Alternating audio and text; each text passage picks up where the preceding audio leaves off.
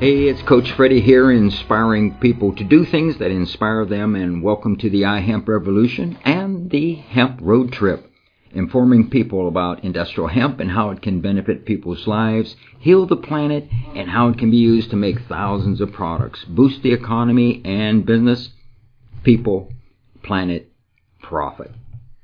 I'm here with Rick Trojan, the crew chief on the Hemp Road Trip. Rick, Tell us about Friday, the first day at the Iowa caucus.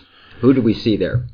Yeah, so Friday morning we ended up having to get the bus fixed, um, and we ended up meeting with Boris, Chris, and Aaron from the Iowa Hemp Association for lunch, uh, as well as some local Iowa farmers, Ethan and Jen, and Winnie from Growing Warriors, the Kentucky hemp farm operated by Mike Lewis and family. After a great lunch, we headed to Dehner Distillery, where we met with Joe, who distills and distributes hemp vodka a first of its kind in the U.S. We saw firsthand how the vodka was packaged and sold and how he has outgrown his space and expanded his business, nearly doubling his square footage. That was it. After that, we went back and, and called it a night and got some got some paperwork and, and photos uploaded and got ready for uh, for our big day on Saturday. So that was our big day in, in uh, uh, for Saturday at the Iowa caucus. We seen uh, quite a few people here. Who were they? Uh, first stop, we went to Hubbard, Iowa, to attend a Ted Cruz rally at a middle school cafeteria. We had the pleasure of participating in a radio interview for Swiss Radio and Television, which you can find on our Hemp Road Trip YouTube page. Both Boris and myself had specific question prepared for Ted, which focused on his lack of hemp policy and the fact he sits under the Judiciary Committee, where the bill is sitting in the Senate currently. Ted fielded some questions regarding health care, where he got caught off guard by an individual whose brother in law had just died of cancer, who didn't have health coverage until Obamacare. Ted was unable to articulate his plan for replacing, replacing Obamacare, and subsequent articles described how foolish he looked for being so unresponsive. He fielded some additional questions, and then there were only two hands left in the audience, Coach myself and Boris. Uh, he, Ted Cruz looked me right in the eye, and I thought, for my first caucus in Iowa, our first political event is Hemp Road Trip. There are only two hands in the air. It's Boris and myself. We were ready with a great question. Ted locked his eyes with mine, and I thought we were going to be asked a question. However, he glanced around the room, found no other hands raised, and, extend, and ended up asking what appeared to be a planted question about reusable fuel standards. He ended his Q&A. We took some pictures with the American hemp flag. We headed off to see Hillary Clinton's rally at Iowa State University. Miss Clinton's rally was about an hour late, and it was a larger venue, and it was much, much more polished. We were unable to get in a position to ask a question, as all the questions were from predetermined set of questioners sitting in a reserved section of the bleachers. We were able to speak with some supporters and some Iowans still undecided, and take a few pictures with our American hemp flag. From Hillary's rally, we headed for a late lunch, then off to Bensink Farms and Hunting Preserve. Mr. Jack Bensink and the Iowa Hemp Association invited local farmers to have a town hall and discuss how hemp can, how hemp can impact their farms and their lives and their children's lives. We had quite a few hemp-based products to display, including a hemp guitar signed by Willie Nelson that says, quote, happily cultivating opportunity. The entire guitar, except for the metal screws and strings, is made from hemp. The town hall went amazingly well.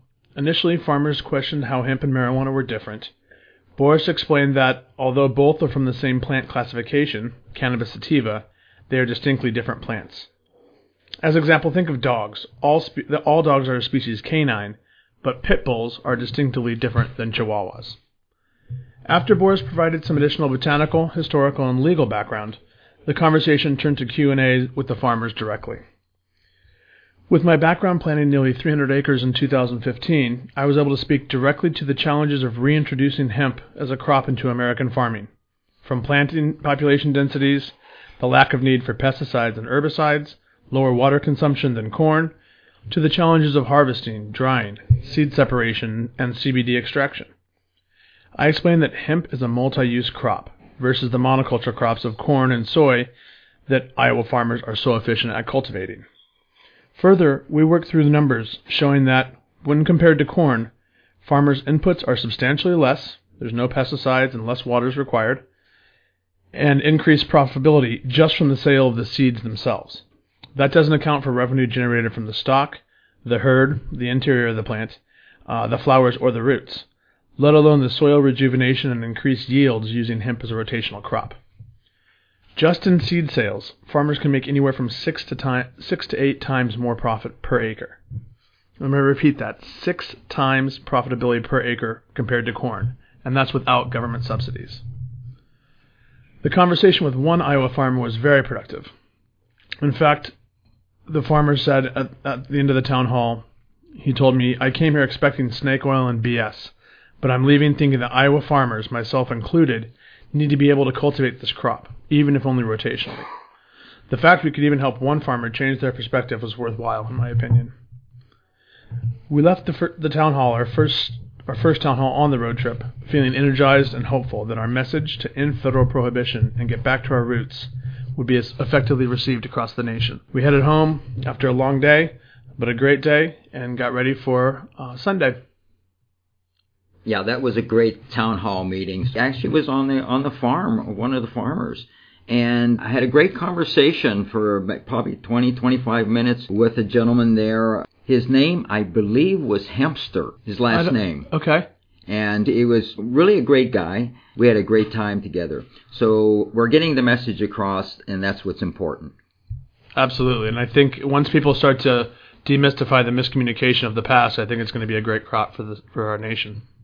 Yes, and everybody that we talk to really once they understand, they're going, oh wow, uh, they're really for it. So uh, we got to just keep out there and educating people. Thanks, Coach.